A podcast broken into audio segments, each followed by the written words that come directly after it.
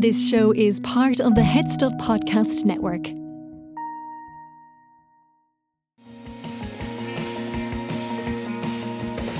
Hello, hello, hello, and welcome to another episode of I Know That Face, the only podcast which honors the often unappreciated by the masses work of character actors. I'm Stephen Porzio, I'm Andrew Carroll.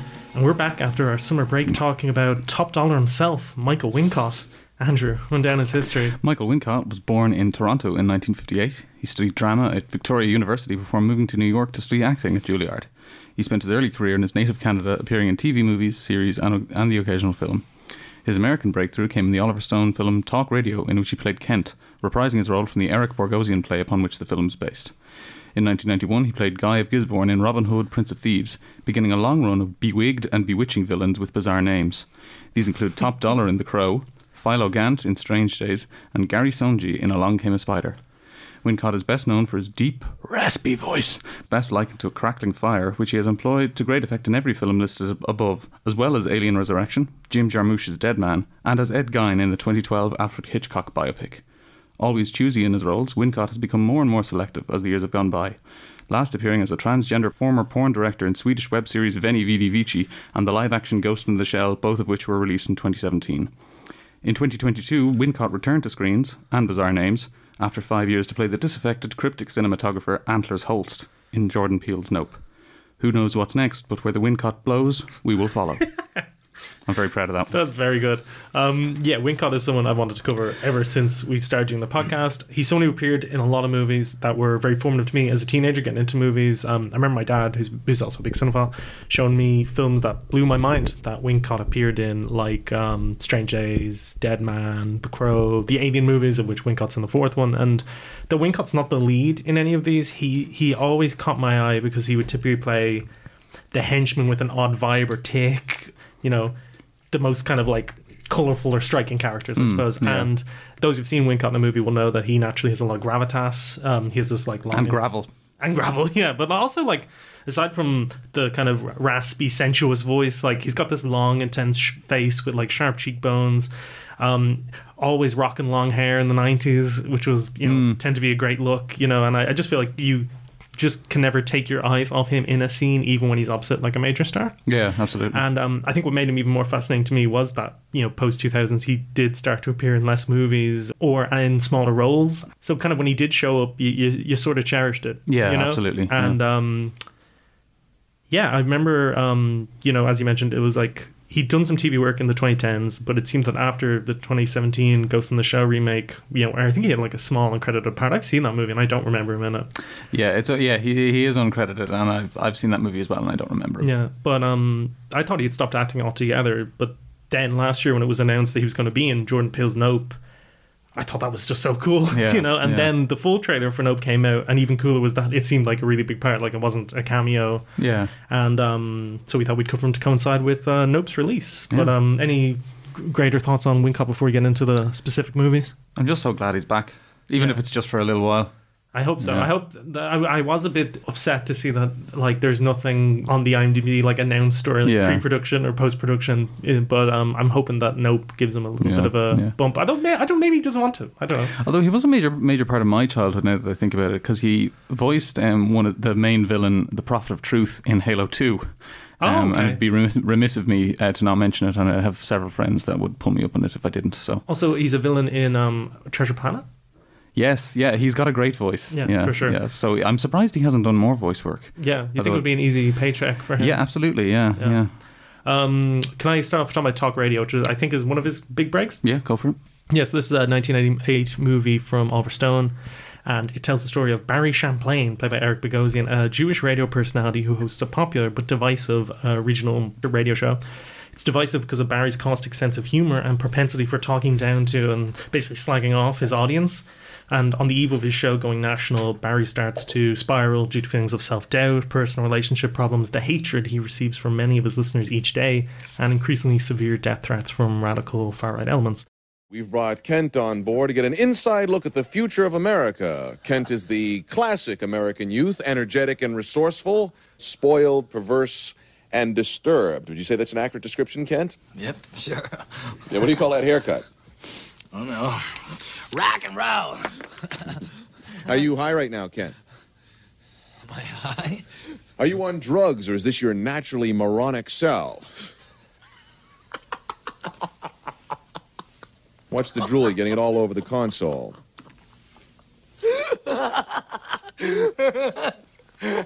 Can't believe I'm here, man. hey, Pat, does this thing really work? You're sitting in a radio station, Kent. You're sitting in front of a live mic. When you speak, thousands of people hear your voice. It penetrates their minds.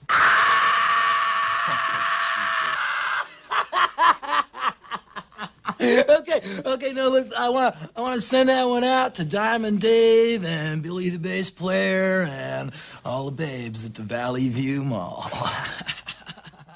So this, as you mentioned, this is an adaptation of the play of the same name by Bogosian, who's been having a bit of a second wind recently. Um, Yeah, with Succession. Succession and Uncut Gems. Uncut Gems, yeah. where he's yeah. brilliant in both of those things. I even heard you resurface a fucking swimming pool. I always think of him reading out um, Hmm. Tom's threatening email to Greg, where you can't break a Tom, you can't make a Tomlet without breaking a few Gregs. yeah. Um, this talk radio is also based on um, true events uh, surrounding a real life talk show named Alan Berg, talk show host named Alan Berg. And um, yeah, this is a movie that's very good. Um, it's one of those films, kind of like an Uncut Gems, where it's about a person who has a lot of unlikable traits, but because the writing and central performance is so strong, you are still compelled by them and interested in what makes them tick. There's also some valid criticisms of society in there too, in that it centers around you know what could be this like amazing form for public discussion, but it's so it's shown so quickly becoming a place for people just to call in and spout these sensationalist or racist or sexist or homophobic comments. And I think what what's based on play, Oliver Stone brings this sort of trademark cinematic bombast um, to this like spinning cameras, slow motion, quick cuts, color filters. Like it moves like a movie. It's absolutely not stagey. Um, yeah, and Wincott he plays Kent, an 18 year old caller into Barry's show, allegedly seeking help for his girlfriend who overdosed. Um, however, it turns out it's a prank. but Barry then invites Kent to come into the studio live, kind of with the intention of um, ridiculing him, which sort of backfires. And um, yeah, Wincott performed the play on stage um, prior to being cast in the movie, and like, he's just hysterical in the film version, given like a really big performance. Um, because when we see him show up for the big scene, his character Kent is styled like a member of Aerosmith or Motley Crue. Like he's got like long hair, bandana, sunglasses. He talks like a parody of a California surfer. He also appears to be very high, and on top of that, just quite dumb. I'll say. Um, he his character is basically like the '80s radio version of an internet troll, and that's why he likes Barry's show and idolizes him. Kent just enjoys listening to Barry turning the tables on his audience and insulting them. He's not really interested in any of the political things that Barry is, saying or thinks he's saying. And um, yeah, Barry begins by asking Ken questions with the intention of making him look stupid before just sort of starting to actively insult him. You know, like. But the whole way through, Kent just grins and laughs maniacally, saying back things like, You're so great, Barry. I love your show. um, he just keeps shouting randomly into the mic, too. He's smoking and is like blowing smoke rings. And anytime Barry tries to get him to talk seriously about like contemporary issues, he just responds with a bunch of kind of vague gibberish or ignores it. And at first, Barry seems to be having fun slagging Kent, but you can tell he quickly grows bored before then getting kind of existential about it because you can tell he's starting to think like this is the type of person who listens to my show.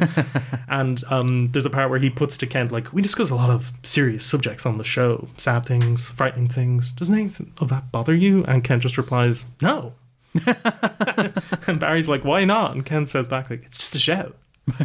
and um, Kent then gets pulled off the show for saying something really horrible to another caller in his kind of attempt at shock humor. And you get a sense of Barry realizing in that moment that he himself is just a more eloquent version of this stupid 18 year old. You know, like Barry's a troll too. The main appeal of a show for a lot of people is him just tearing into his listeners, not any of his attempts at like political commentary. And it's not long after that that uh, Bogosian's Barry has this breakthrough where he delivers this long monologue live on air where he kind of dismantles himself and his audience, saying like, "I ask for sincerity and I lie.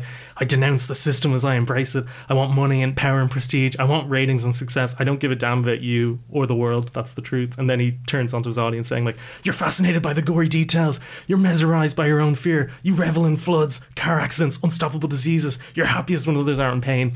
which is really good, really good monologue, and it's really well shot because um, it's like him delivering it straight to camera, but Oliver Stone is like spinning it to kind of create yeah. the sort of like the earth is sort of shaking Yeah, as he's saying yeah. it. Um, also, on top of uh, playing Kent, Wincott voices a couple of the other characters who call into Barry show, Hmm. um, but they're like kind of minor characters, but um, but I think it's cool too. And um, yeah, it's just a really scene-stealing turn, um, very funny in a dark way and mesmerizing. And Stone must have really liked working with Wincott because he puts him in his following two movies, Born on the Fourth of July and The Doors, which are both pretty good. So, Okay, yeah. I've never seen either of them. I haven't seen Talk Radio either, but uh, Um, you recommend it? they really all sound good. great. Um, do you want to mix it up a little bit? So, because the next movie chronologically is Robin Hood, but I think I've talked a bit. Do you want to do The Crow? Hmm. Yeah, sure. Uh, Michael Wincott plays Top Dollar, the crime kingpin of Detroit. A madman bored by the madness he helped create, he finds new excitement after his top street soldiers start dying at the hands of Eric Draven, or Eric DeRaven, aka the Crow, played by um, Brandon Lee. I've honestly actually never noticed. Really? to Raven. Um, Draven is working his way up through the gangland food chain towards Top Dollar, whom he blames for his own death as well as that of his girlfriend Shelley, played by Sophia Si- Shinas, uh, exactly a year ago. Devil's Night is upon us again. So we throw a little party, start a bunch of fires, make a little profit. I like the pretty lies. Problem is, it's all been done before. You see what I'm saying? There's no reason to quit. Wrong. Best reason to quit. Only reason to quit. Man has an idea. The idea attracts others, like minded. The idea expands. The idea becomes an institution. What was the idea? See, that's what's been bothering me, boys. boys. 'Cause I tell you, when I used to think about the idea itself, it put a big old smile on my face. You see, gentlemen, greed is for amateurs. Disorder, chaos, So it's either this or um, uh, Robin Hood that kind of enshrined Michael Wincott as the kind of go-to guy for off-the-wall batshit performances in kind of dark, sort of sci a lot of sci-fi movies, really. yeah, I'd say Strange Days as well. Yeah, Strange Days, yeah. And Top Dollar is like he's pure evil distilled into sort of a I don't know, some kind of goth metal rocker. He looks like he, he looks like he he plays guitar in Cradle of Filth or one of those bands. Um, but he's bored with all the bad things that used to excite him, like cocaine, incest, murder, and swords. And he kills his own henchmen without a thought, like um, where he's uh, he, I think uh, one of his henchmen is like stabbed or something. He sta- he stabs him with a sword, and your man's like "Ah!" and taking a long time, and he's oh for fuck's sake die, and just shoots him with a machine gun. Um, and like yeah, he kills his own henchman without a thought, and his sexual escapades, usually involving his half sister Micah, played by uh, Bai Ling, often end with the third partner dead. Like he's in, he's li- literally introduced on his bed, sitting beside a woman, and then he gets up and says to his uh, half sister, "I think we broke this one," and it cuts to her, and she's just dead. Oh my God. Yeah. Um, and I think Eric Eric Draven uh, is the first real challenge and excitement Top Dollar has had in years, though. Um, although the, Top Dollar's motivations are kind of murky, like it's not really. It's not. In fairness, the film doesn't focus on him. It's all on um, Brandon Lee's character, um, the the crow, the titular crow. Um, like for a guy fed up with depravity, why does he want eternal life? You know. But maybe that's the most interesting and tragic part of Top Dollar's story. He's chased something he'll never reach. There's a hole in him that will never be filled. For all his men, crime is the be all and end all.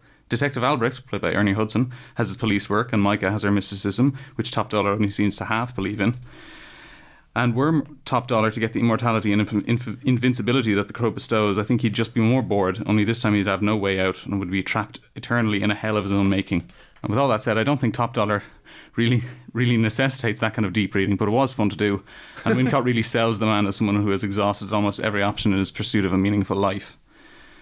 Um, although he is quite a, quite a quite a leftist, if you can if you can believe it, where he's like, greed is for amateurs, chaos, disorder, anarchy. Now that's fun. That's the that's the, the the amazing monologue where he gathers all the crime Yeah. bosses. I was like, remember we used to make great crime. we, we used to make. he yeah. seems to be very fed up of like We used to make great crime and great movies. because that was my read on um because I watched The Crow when we For our Tony Todd episode, yeah. and I remember I spent most of it talking about Michael Wincott in the movie, and like Tony Todd is the only person in that who seems to be like this is a crime operation. This is we a business, We make yeah. money. Yeah. Like every, all he wants to do is just like anarchy, as you Yeah, say. yeah. Um, I suppose as you mentioned, like if you're that much of a nihilist.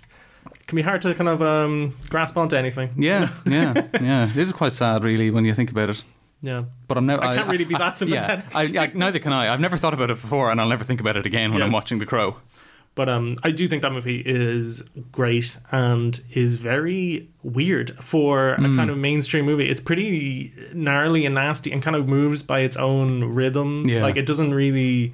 There's a lot of stuff it just sort of um, throws at you and just expects you to keep up. Like the fact that it's like you're just by Yeah, that. Like yeah. it rains all the time in this world and the city is run rampant. Yeah. It doesn't begin with an opening scroll explaining like the year is 2016. You know, yeah, like yeah, yeah. And that's even before there's like a crow that like gives you immortality. Yeah, yeah. Um. No. Good. Good movie. Yeah, good great movie, yeah. Um. Catch up about Robin Hood. Go for it. Yes, this is the 1991 um, retelling of the English folktale Robin Hood with uh, Kevin Costner as the man who steals from the rich and gives to the needy. Kevin Costner not as good not greedy. as Vincent Cassel's performance of Robin Hood and Shrek, but then again, you know who is? Mm. Um, so we begin the movie with Costner's Robin of Locksley, imprisoned in Jerusalem during the Crusades. Um, he escapes along with a Muslim prisoner named Azeem, played by Morgan Freeman, and um, the two head to England to Robin's home. However, upon arrival, he discovers in that in the absence of the King of England, um, who's visiting France, the evil Sheriff of Nottingham, played by Alan Rickman, is ruling the land with the help of his cruel cousin Guy of Gisborne, who's Wincott. And the pair are making everyone's life miserable, and Robin and Azeem um, try to take down the sheriff and restore order. Get him down. Hold! I'm curious as to what manner of creature is so fearsome that it takes six men to attack it. Stranger, this is no affair of yours. Will it retreat the devil himself? Let me see. Small boy, a truly dangerous animal. This boy killed one of the sheriff of Nottingham's deer. You starved us. We needed the meat.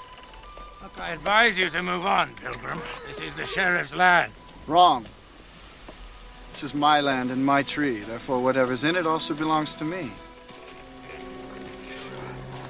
Might I have the pleasure of your name before I have you run through? Robin of Locksley. Well, well. Locksley. Welcome home. Kill him! Um, this is, for the most part, exactly what you'd expect a 90s version of Robin Hood starring Kevin Costner to um, be like. No better, no worse, I'd say. Yeah, um, yeah. I've, Did you watch it for this? No, uh, I'm not. A, I'm not a. Cos- I'm not a big Costner fan. I, I kind of I've enjoyed it many a Costner, but I think he's a very just he's solid. You know. Yeah. He- I I I, and I haven't seen Dancing with, Dances with Wolves, which is obviously like the big one, Hmm. but um, it's just like obviously he's American. He's a British character. Hmm. Yeah. He's kind of struggling with the accent a little bit.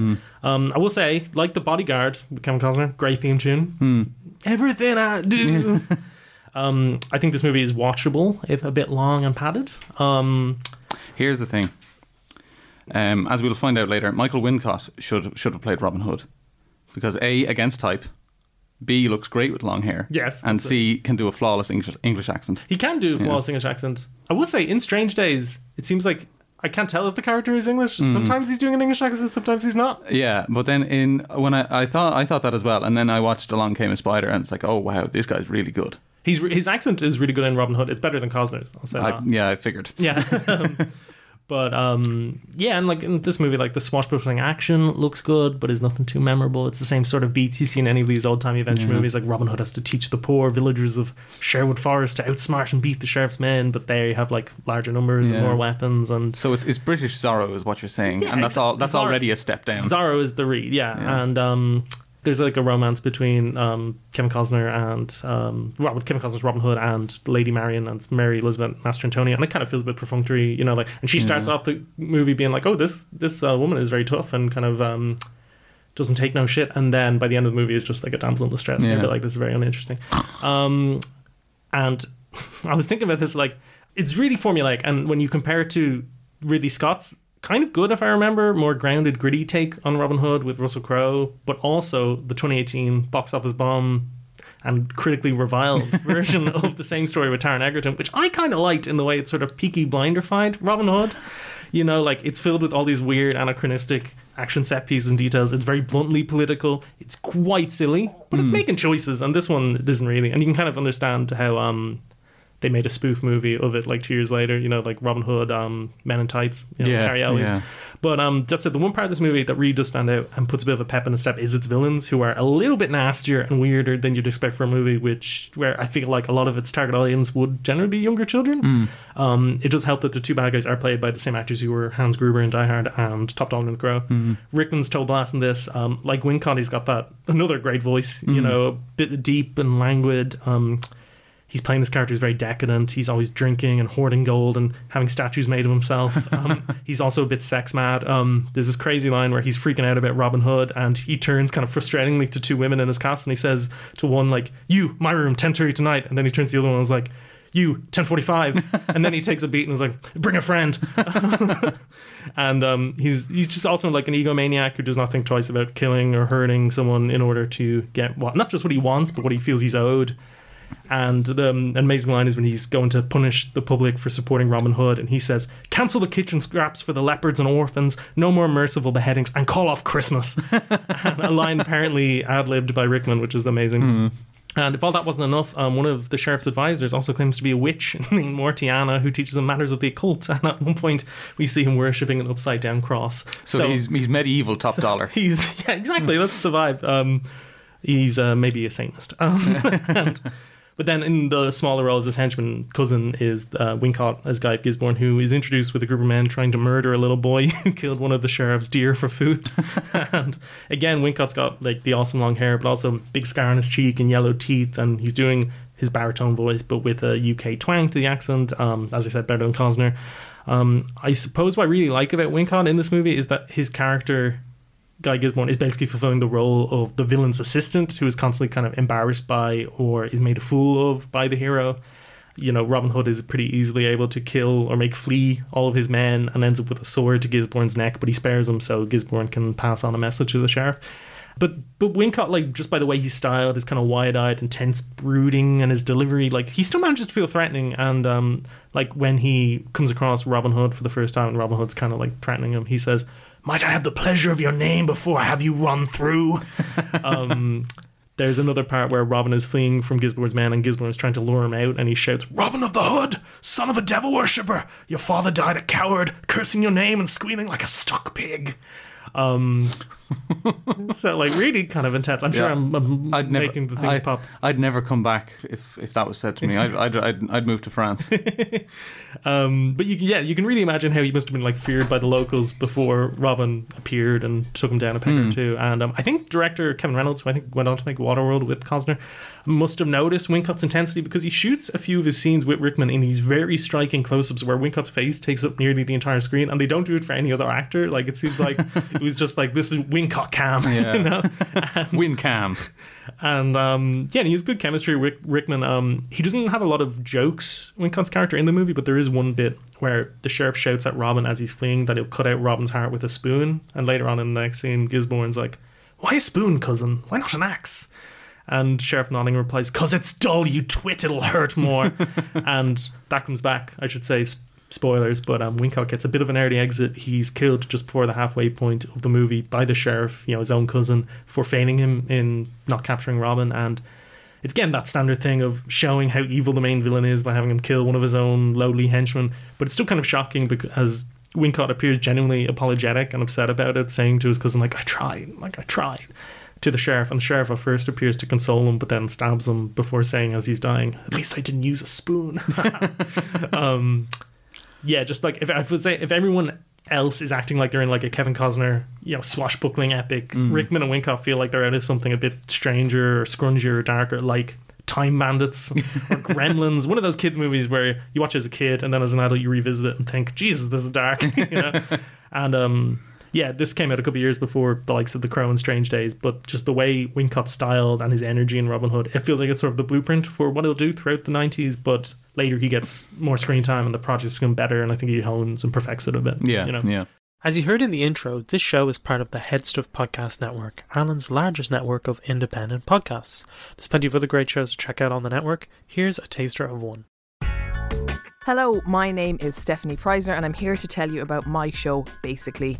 It's all in the name, really. The show makes things basic for people. We've done episodes about world religions, we've done episodes about COVID, we've done episodes, a lot of episodes about mental health and different aspects of mental health to make things accessible to people. One of the great things about the podcast is that you can contact me and let me know what topics you would like. So have a listen, see if anything tickles your fancy, and if there's something there that you think is missing, please get in touch with the show. We'll cover the topic and then you can listen to it. We're part of the Headstuff Podcast Network, so you can find us on headstuffpodcast.com or wherever you listen to podcasts. See you soon. I Know That Face are also delighted to finally get to tell listeners about Headstuff Plus. Headstuff Plus is the one stop shop for everything on the Headstuff Podcast Network, Ireland's largest podcast network and the one to which I Know That Face belongs. If you're a fan of I Know That Face or any other shows on the network, become a member of Headstuff Plus and get bonus episodes of Headstuff shows, other exclusive content, merchandise, early access to live events, and lots more. We here at I Know That Face have already recorded a handful of bonus episodes where myself and Andrew talk about more current news and releases in the world of film and TV. But also in the future, we have plans for more actor themed series as well, along with releasing episode outtakes, accompanying articles, etc., all for Headstuff Plus subscribers. To sign up to Headstuff Plus, it's just €5 Euro plus VAT per month.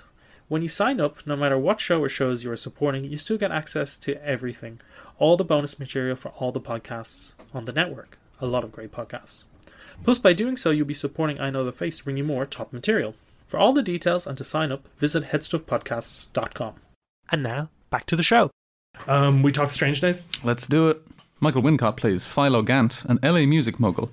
Addicted to squid recordings, illegal sense recordings of others' memories, Gant has become paranoid due to his addiction and keeps the artists he manages under surveillance, including the recently murdered rapper and activist Jericho One, played by Glenn Plummer. Ex LAPD officer and current squid black marketeer Lenny Nero, played by Ralph Fiennes, is suspicious of Gant due to his relationship with Lenny's ex Faith, played by Juliette Lewis. What Lenny uncovers in the two days before the new millennium will bust the city wide open. Yeah, well, well, I actually don't know what you think of this movie. I love it. It's great. It's amazing. It's really, it's really top good. five for me. Yeah, yeah, Yeah. I bought it as off this solely off the recommendation that it was in your top four on Letterboxd. Oh, really? Back when I had Okay. Letterboxd, yeah. Come to peddle me some clips for old time's sake, or just making a few extra bucks for the holidays? You're not a client anymore, Gan. I wouldn't sell you the sweat off a dead dog's balls. I've already got everything I need from you, Lenny. Thanks. Cut it out, Philo. Too bad about your guy Jericho, huh? It's a tough break. You lost your golden goose. Try showing some respect sometime. The man was an important artist. Important for your label, which no doubt is why you're in mourning.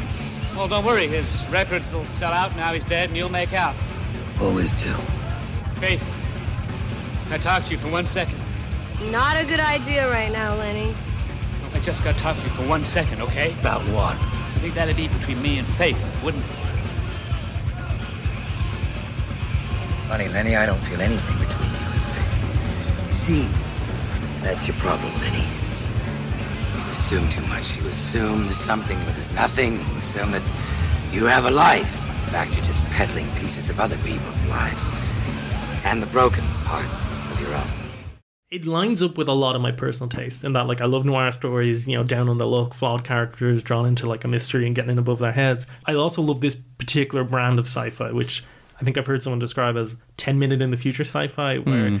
it's only a few years away. You still recognize the places and the people, but it, and it's dealing with contemporary problems. But there is just one sci-fi element that has like radically changed society. Yeah, in this case, yeah. the the squids. Yeah, it's very, like cyberpunk or something. Like Yeah. it's we're ten years away from people walking around with like uh, ro- robotic eyes or some or some shit. Absolutely, yeah.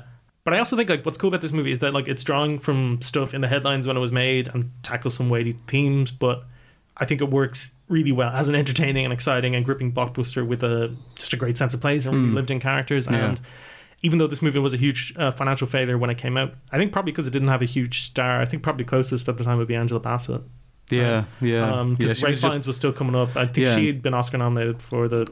Playing Tina Tina Turner, Turner, maybe, yeah, yeah. But um, it's also very ambitious, and like I imagine it was hard to sell to audiences in a trailer what the movie's about because it has a very um, I wouldn't say convoluted plot, but a very dense plot. Yeah. And like even the posters for the movie are just the actors' faces. Like, Yeah, it doesn't really give yeah, you a vibe of what the movie is, and um, it's really violent as well. Yeah. But um, I- all that said, I think if we held a screening of it now and we brought a bunch of our more like casual movie watchers friends to see it, I believe most people would have a great time. Mm, So if anyone still has to do that, please Yeah. reach out. I know the face pod at gmail.com.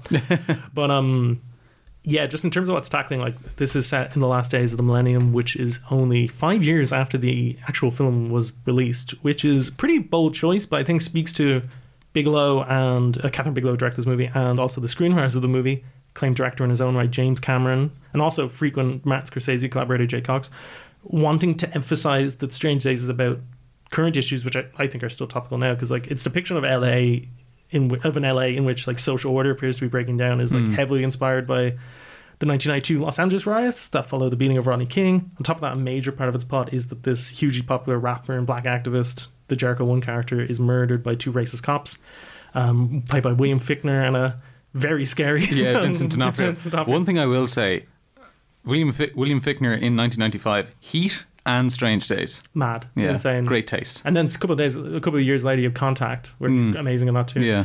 um, such a great actor. Yeah, so it's Is he like- still doing stuff? I haven't seen him in a while. I don't know, uh, but every time I see him, I'm like, God, it's like something. It's like they took the scales off a lizard.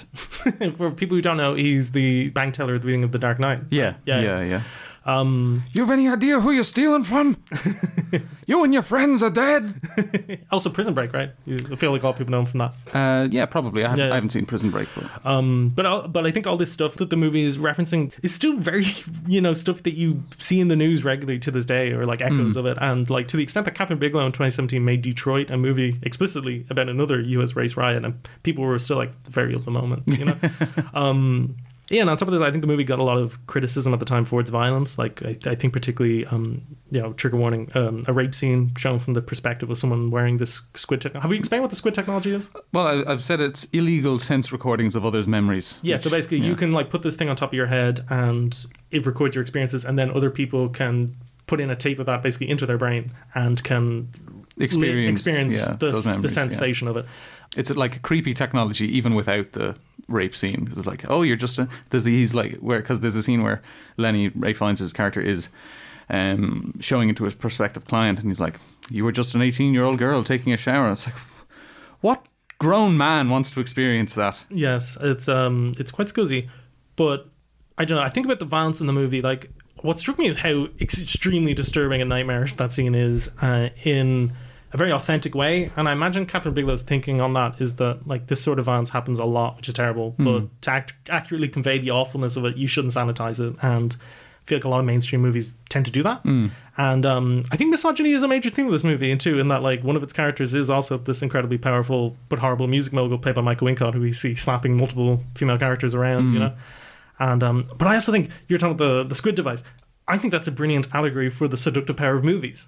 Mm. In that, you know, when you see a movie, you're kind of you're living another person's experiences in a way, and like the act of capturing something on camera is a way of preserving experiences so they don't fade. And like, I think the squid technology is just like an amplified version of that, and it's not that different from movies, you Mm, know. yeah. And um, I actually and I like that the movie takes the time to show you ways that the tech could be used both to accomplish incredible good, but also horrible evil. Like there's that little scene which has nothing to do with the plot of the movie, but I love that they put it in there where Ralph Fiennes as Lenny gives the minor character of Tex, you know, the, the guy in the wheelchair, Yeah. the tape of the man running along the beach. Oh yeah, yeah. And we see Tex jack in, is what they called it in the movie. Mm. Have you ever jacked in?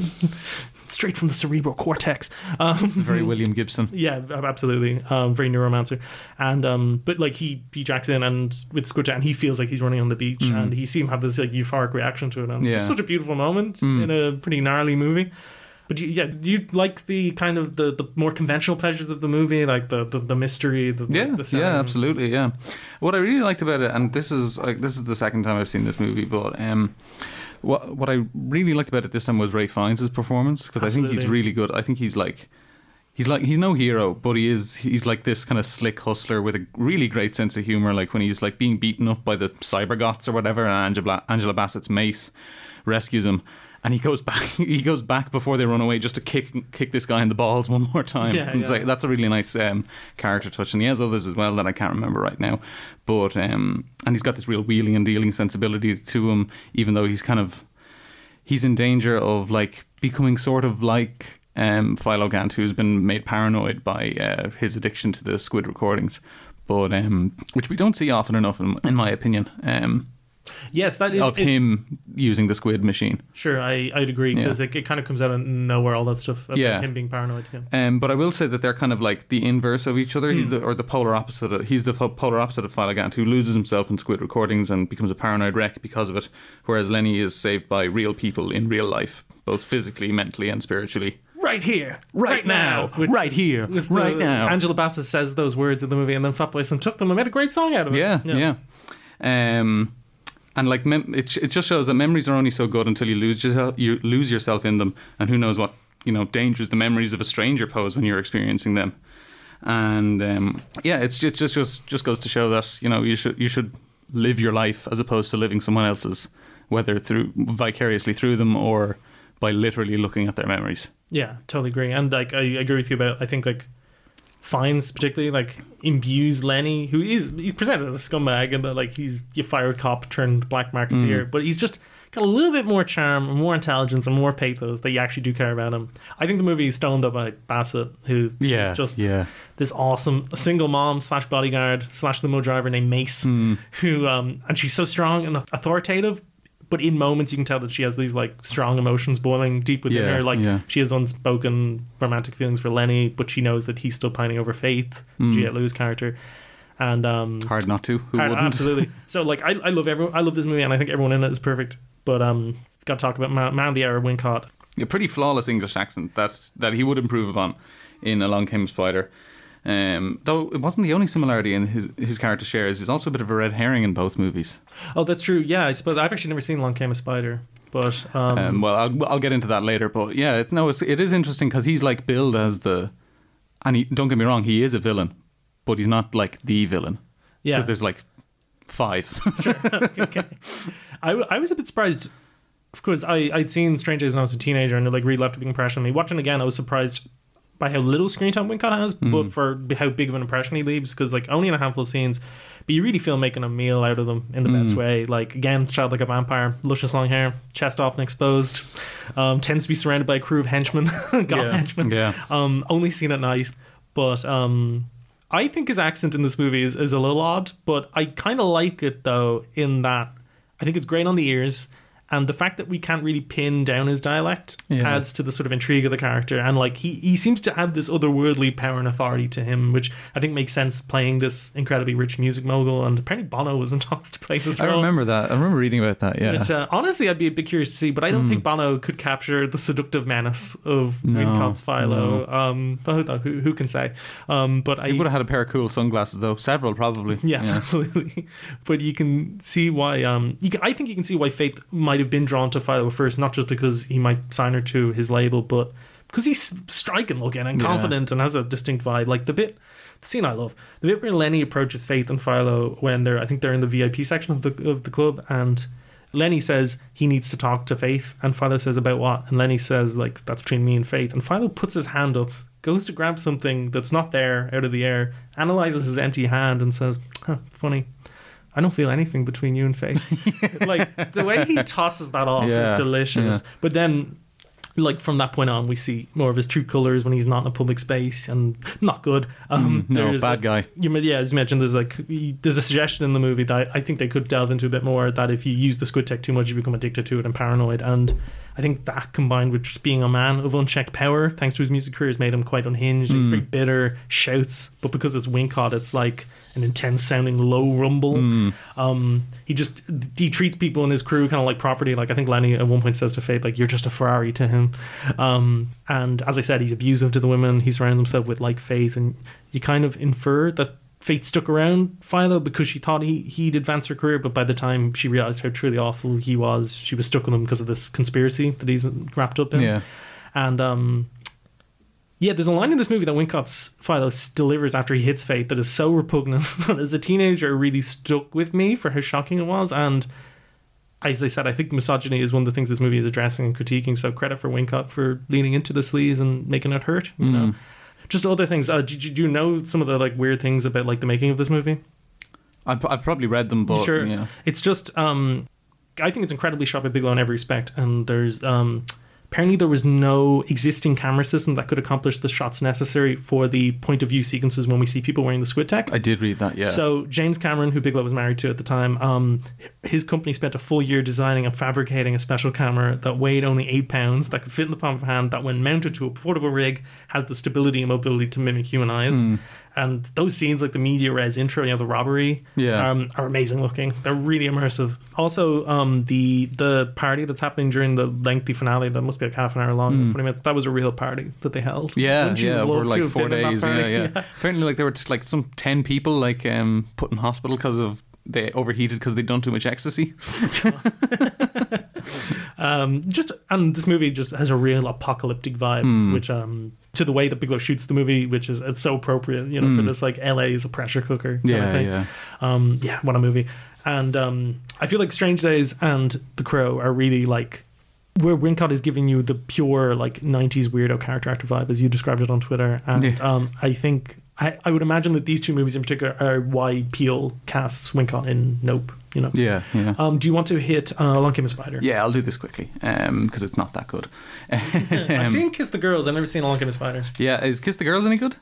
It's solid. It's, Yeah. it's, one- it's kind of one of those like seven knockoffs, but it has a really great scene where at the end, um, the the bad guy is revealed and he has he's flooded the kitchen with gas, like he's left a cooker on, so Mm. Morgan Freeman can't shoot him, and he's like, "You can't kill me. Everything will explode." And there's a carton of milk on the table, and Morgan Freeman shoots the milk, which protects the flare, and like kills the bad guy, and like the white stuff squirts everywhere. It's really good. I actually, I think I do remember that. I don't know where I saw it though. Probably on YouTube or something.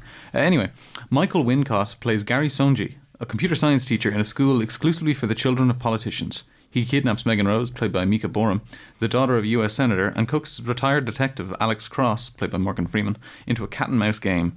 Soneji desires infamy, but things soon escalate, even beyond his control. Now, Megan, you know I understand the particular pressures of your life. Father being who he is, enormous expectation. All adds up to rather a lot, doesn't it? Yes, sir. Hmm. But none of that excuses your breaking the honor code. What? All about you and Dimitri, Megan. We don't tolerate cheating now, do we? Cheating? Mr. Soneji, there's been a mistake. We only pass notes, you know, jokes and stuff. Megan, before you go any further, best have a look at that. Mr. Soneji, Yes? this essay, it isn't mine. Beg your pardon? What do you mean? Oh, my. Oh, dear girl, I'm. Oh, dear, dear. So he's this he's this guy who's like we're we're first introduced to him and he looks like David Thewlis because he's got long hair, he's covered in like prosthetic makeup, like rubber rubber skin or whatever, and he's got a big nose and glasses, and speaks in this flawless English English accent. And then he kidnaps uh, Megan and strangles a teacher, and then movie goes on. Uh, the Secret Service find out, and Morgan Freeman uh, gets the gets the call from Gary Soneji, and then cuts to Gary Soneji on his boat in Chesapeake Bay, I think, and he's there like peeling off skin, taking off his long hair, and it's like short hair Michael Wincott, which is I guess it was a new look for him in the in the new millennium. Yeah. Um, and yeah, but again, pretty flawless English, English accent, thanks probably to his training at Juilliard and having an English father. Here's the thing: the film is much more low key than the James Patterson book it's based on. He has a whole series about the Alex Cross character, which comes at great cost to Soneji's character. We never really know all that much about him, whereas in the book he's like um, he has a split personality. There's like he's um in his you know normal life, I guess he's a a suburban um, mild mannered dad, and then his other personality is this sociopathic guy who's obsessed with um, the person that kidnapped the Charles Lindbergh baby, Charles Charles who's, who crossed the Atlantic, who's an aviator, and he uh, wants to replicate the so-called crime of the century, basically, and make himself more infamous. And um, we never really know all that much about him in the film. Um, or anyone really when you compare to like similar psychological crime thrillers of the time, like Silence of the Lambs, which would come out like eight years before, or even Red Dragon, which came out a year later, which had Ralph Fiennes in it, and Anthony Hopkins reprised in his role as Hannibal Lecter. Um, yeah, the wind just really gets taken out of its sails because uh, the the issue is a lack of complexity in character and in plot. Not only do we not not know much about the characters, we also don't know much about why things are happening. And because we're given so little character wise, it's hard to care about what happens in the story, particularly in the ending, which comes as a quite a shock. And it's disappointing for Michael uh, Wincott's character because he's a bit of a red herring in it, um, but not in a way that's like, oh, I'm surprised by this in a good way. It's like, oh, I'm surprised about this in a bad way, and also. Um, Michael Wincott really gave this material everything he had and didn't really get a whole lot of reward for it. Um, uh, and it's just hard to make a meal out of scraps, even for the best actor, uh, especially someone like Wincott. Um, and you do get the sense you do get the sense of tragedy um, from Michael Wincott, which might be Soneji's most important facet. He wants to like be remembered so that his perceived failures, like uh, failures that he perceives himself, such as mental illness and the abuse that caused it, aren't the only things to define him when he dies. Um, and unfortunately, that uh, um, maybe it maybe it comes true, maybe it doesn't. I'll leave others to decide for that. Is there any other good actors in the movie, or I don't really know? Anton Yelchin in it, right? He is a very young Anton Yelchin, yeah, Yeah. and he's he's good He's for what he for what he for what he gets. Yeah, R.I.P. Um, Morgan Freeman, always solid in the nineties. Monica Potter, um, pretty good. Uh, that's about it. Yeah, no, no, because usually in those kind of '90s movies, that like really far down the line, you have like Dennis Farina or Yeah. something, you know, and you're like, yes, Yes, at last. yeah. Will we wrap up by talking about Nope? Yes. Um, yeah, the plot here. Um, this is the third film from writer director Jordan Peele, who previously made the acclaimed horrors Get Out and Us. And it yeah, it centers on two ranch owning siblings in America, played by Daniel Kaluuya and Keke Palmer, who are financially struggling after the death of their father, played by Keith David, who was killed from mysterious debris falling from the sky. And after other weird goings on in the area, the pair come to believe aliens are the culprit and as such attempt to capture evidence of a UFO in a bid to make some money. And helping them on their mission is a young tech salesman played by uh, Brandon Perea from the OA, and eventually a grizzled cinematographer played by Michael Wincott. And you're the only person in the world that can get it on film. That cloud, he moved an inch. It's aliens. They're just waiting for the perfect time to shove metal probes up our asses. I'll be rooting for you.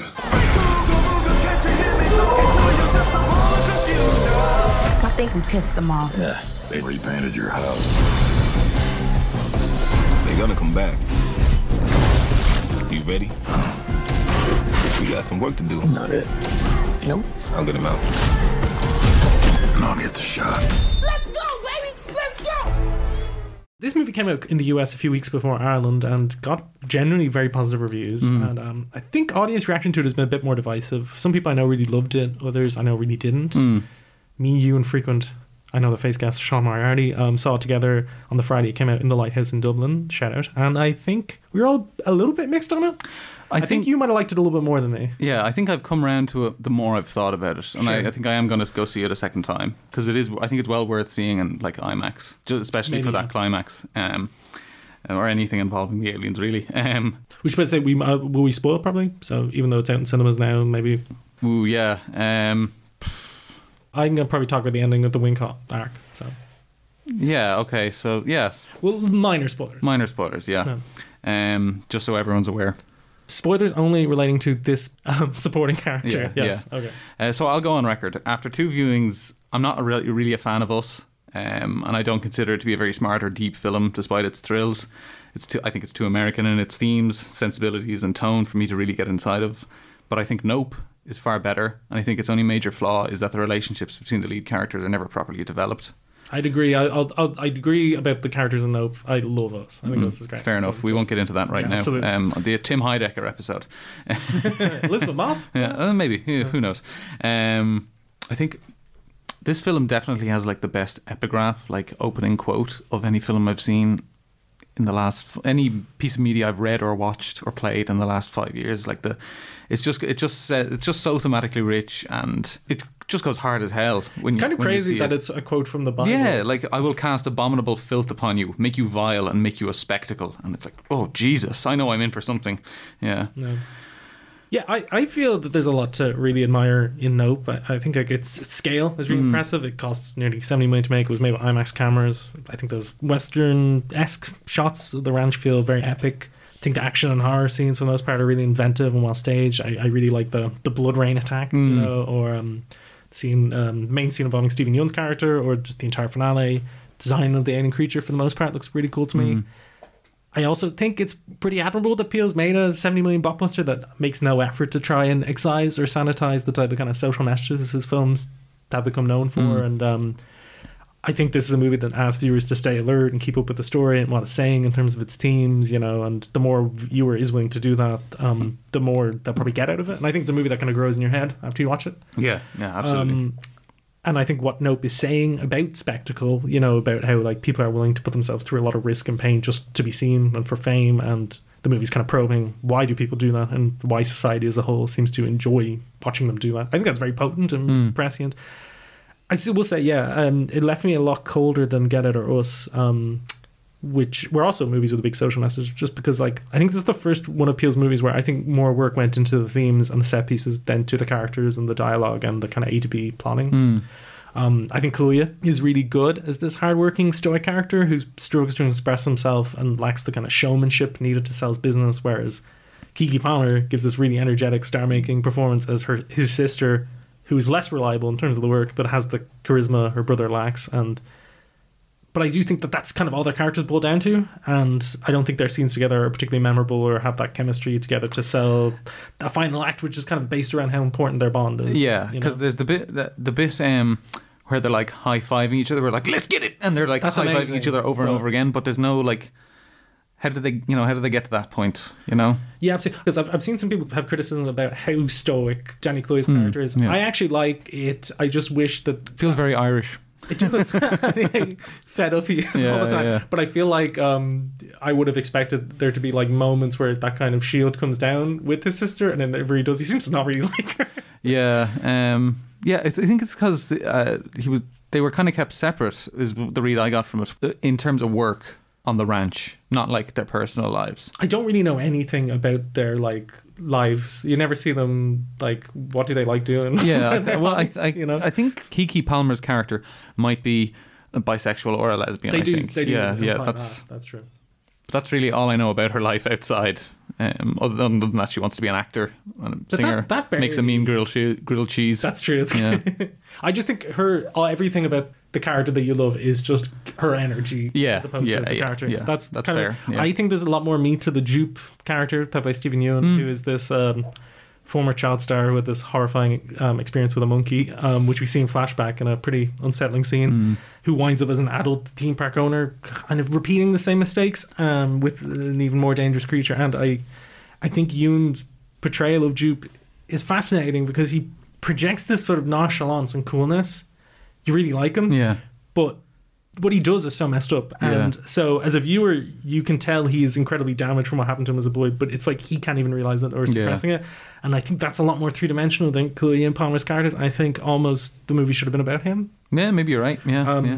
I also think certain characters in this movie act unrealistically to reinforce the themes of the movie, such as a TMZ reporter who shows up in the one of the final scenes of the movie. Yeah, he's more me- he's more like I don't know metaphor than character. That, that was very. I thought that was oddly on the nose for Peele. well, after us, I didn't think so, but um, Yeah, I don't know. Um, I just thought it was funny, really. No, Yeah, I don't know. It didn't really play for me. But that, maybe enough, I yeah, need to go yeah. back. Um, it also this could be just like high expectations ahead of No's release, but um, I found that like Get Out and Us have a bit more of a propulsive energy. Like kind of Get Out all takes place over a weekend. Us is like a chase movie Mm. once it kicks off. And that movie, they all those movies have like odd music cues the Peele deploys, or the way he'll uh, t- sprinkle in humor in a tense moment, or the way he chooses like interesting visual motifs or symbols. Like I'm thinking of the red, the scissors, and the Mm. which do make appearance in Nope, the scissors from Us, or the red cloaks in Us. And I was surprised at how muted Nope often was, in that like I don't think there's a lot of quippy one-liners or a memorable needle drop, or I kind of spent a lot of the movie just being like, when is this going to kick into gear? And then occasionally it does, but then that feeling would pass and. I thought that kind of the non-spectacle scenes in Nope were very um, perfunctory. I think it. Um, I know. Yeah, I, I agree. It doesn't have a lot of comedic one-liners or quippy kind of stuff, but I think it has the kind of heavy-handed, dramatic kind of quotes, like its its opening epigraph, um, uh, or just stuff said by the characters that I really live for. Like you know the bit where he's like, "What's a bad miracle?" or stuff like that. Yeah. I love that. Or Michael, uh, any anything Michael Wincott says. Maybe great. it's just that a lot of the stuff was peppered in trailers that I watched Hmm. non-stop because the slapping bit that you love is in the trailer and the bad miracle bits in the trailer. So maybe they just maybe it was Yeah. too much in the marketing. I, I just watched. I watched the trailer once. I think. I watched And it I about saw- 100 times. and maybe I saw it a couple of times in cinemas, Yeah. but um, yeah, ju- like all the things where he's like talking to uh, Michael Wincott is like talking to um, Angel, and he's like Brandon Pere- Perea's character, and he's like, I've got the he's like, I've got the voices of the many in my throat. I've got the legs of a frog and the head of a goat, and, and Angel's like, okay, um, yeah, we should get get on top of Wincott. Um, just so great to see him. I- Is it possible his voice has gotten better with age? Possibly. There, there's It's a, just become bass, Yeah, you know? there- yeah, it's just bass. Yeah, there's a great bit where um, he's like, um, I think he, uh, he, I think. Uh, I can't remember what the question Daniel Kaluuya asks him is, but he's like, you might, he might say something like, "You have worked with horses before?" And Michael Wincott is like, f- from far back, is like, "No," and it's really drawn out and long. Um, yeah, I, I think he's awesome in the movie. It's not the biggest role in that his character, the, the cinematographer Antlers Holst, he has one small scene at the top of the movie. That scene um, where we see him working on a commercial ad using Danny Kaluuya's character OJ's horses. Mm. Um, did you notice who the director of the, that ad was in the in the movie? Oh, I think I read it in the cast, but I forget. It's Oz Perkins, Yes. son of Anthony Perkins, Mm. and claimed director in his own right. Mm. Uh, you know, Gretel Hansel and Blackcoat's Daughter. Um, I think he worked on the Twilight Zone with Peele, Mm. so that's probably the connection there. But um, I thought he was really funny in the movie. I thought he was actually that scene had a bit of juice where um, he he realizes he's stuck with the uncharismatic OJ because Keith David died, and he's like. Fuck. you know, that bit. Uh, but in that scene. Um, then about halfway through the movie, OJ and his sister Emerald call Holst to try and get his help in capturing the end on film, and he turns him down originally, but later he shows up on the ranch after The, Yeah, the- after the inci- after the major, the major inciting inci- incident yes. of the second act. Yes, and then he's in a lot of the third. Hmm. And um, I guess what I liked about Wincott in Nope is that he's playing this older cinematographer, and I don't know about you, but I always figured that to be a cinematographer, you must be a bit of an adventurer and a bit fearless because like it's less stable employment than even a director because you work on multiple projects a year. Mm. They and their crews tend to do a lot of the more hands-on, ground level work on these projects, like Yeah. the actual capturing of the footage, and um, that can sometimes take you all over the world to these like jaw-dropping, extreme locations. And I think the minute Wincott shows up in Nope as the cinematographer, you're immediately like, oh yeah, man. This yeah, guy- this guy is like tough. this is guy is uh, Quint from Jaws. yes, exactly. Yeah. Like he's just so gruff, you know. Yeah. And um, there's a great variety interview with Hoyt van Hoytema, the actual cinematographer Mm. shot Nope. He's also um, Christopher Nolan's regular DP.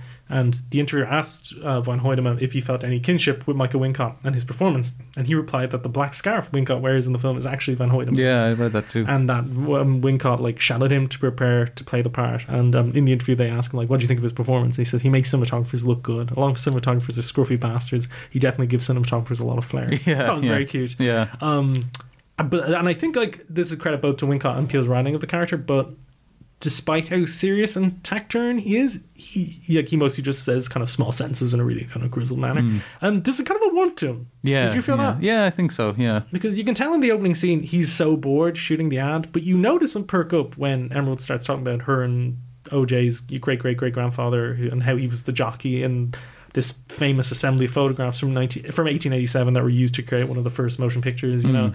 And then later when Emerald calls him, he says something like, "I'm talking to cinema royalty, huh?" You know, like. And like he turns down her offer for him to come to the ranch and capture the ends on film in that moment because I think he senses that Emerald and OJ are amateurs and he doesn't really believe them. But at first, when she calls him, he seems kind of open to collaborating with her. Hmm. He's he's not as dismissive as you think for like a hotshot cinematographer to be. You know, uh, like I think he says something like, "I usually do one for them so I can do something for me."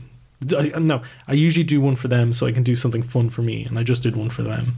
Right, I like that yeah, line, yeah. and um, I think he does really care about the craft. And um, I think that when he does show up for the final act, he gets a couple of classic Michael Wincott form Yeah. line deliveries. His Siegfried and Roy line is pretty good. Yeah, yeah. Um, I also like his dramatic reading of the novelty song "The Purple People Eater." Yeah, is a standout yeah. moment. I love the one that is this dream you're chasing, the one where you end up at the top of the mountain.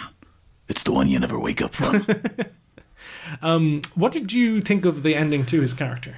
um, it struck me when I was in the moment of watching. it, I was like, "This is a little left field," but thinking about it, I'm like, "Oh no, it's actually Yeah, I it's think- actually set up." I think he's a guy that's kind of lives for the pursuit of perfection, or at least capturing kind of the perfect image. Um, and I think he kind of finds it uh, in a way, and um, it's hard to talk about it without spoiling it. But I think maybe for some, the sight of a cosmic creature's gullet being the last thing you see and capture on film is maybe perfection for them. Sure. Yeah. Yeah, I get what you mean. Yeah. Yeah. I just thought that It'll be hard. That'll be hard to think, Yeah, process if I you haven't seen the movie. But that's all I, I- can say about it, really. I think what he does in the end of the movie is not very rational. No, yeah, absolutely but not. Thinking back on it, I think you can make a read of why he does that, Mhm. and also it does sort of tie into the themes of the movie. Which Yeah, is the yeah. idea of like I think he wants to have a sort of pure relationship with what he's making and spectacle. You Yeah, know, like yeah. he- it's he's another character who has this weird relationship with um the content he makes. Yeah, and consumes. Um, yeah, we don't have to go into much more detail on that. Um, but uh, yeah, I think this is a, like a movie of some great highs and a couple of lows and missteps. I'd still urge people to check it out though because it's kind of the type of brainy original Hollywood blockbuster that there should be more of. Yeah. And if you show up with your dollars for this, the more like you get another Matrix Yeah, or Inception. That's or, true, and, at least two great anime references. One on the design of the alien of the alien in Neon Genesis Evangelion, and then the Akira bike slide. Yes. Yeah. Um, yeah, we wrapped up there? As you Yes, mentioned, yes, yes. According to IMDb, there are no Wincott screen projects on the horizon, but I do hope Nope will lead to more. Yeah, fingers crossed. You hope for more Nope. Yeah. Rate and review and subscribe wherever you get your podcast from. If you have a friend who's really into movies, why not recommend them our show? Email I know the facepod at gmail.com if you'd like to reach out to us. Follow us on Facebook, Twitter, and Instagram. If you love the Face, please consider donating five euro a month to us through Headstuff Plus, where you can find special exclusive bonus episodes. We've multiple available now, including a few in our Leading Legend series, focusing on A-listers like Brad Pitt, Denzel Washington, Jodie Foster and Kristen Stewart. Kristen Stewart. We also just um, recently released like a mini episode just from outtakes from our recent Richard Jenkins episode. That's Yeah. gonna that will be live by the time this goes out. Andrew, where can people find more of your work? You can find me at Headstuff gaming section where we talk about what we play, why we play, and how we play it. It's great to be back. you can also check me out at Jody. It's also great to be back. See you next Cinephiles. Bye bye.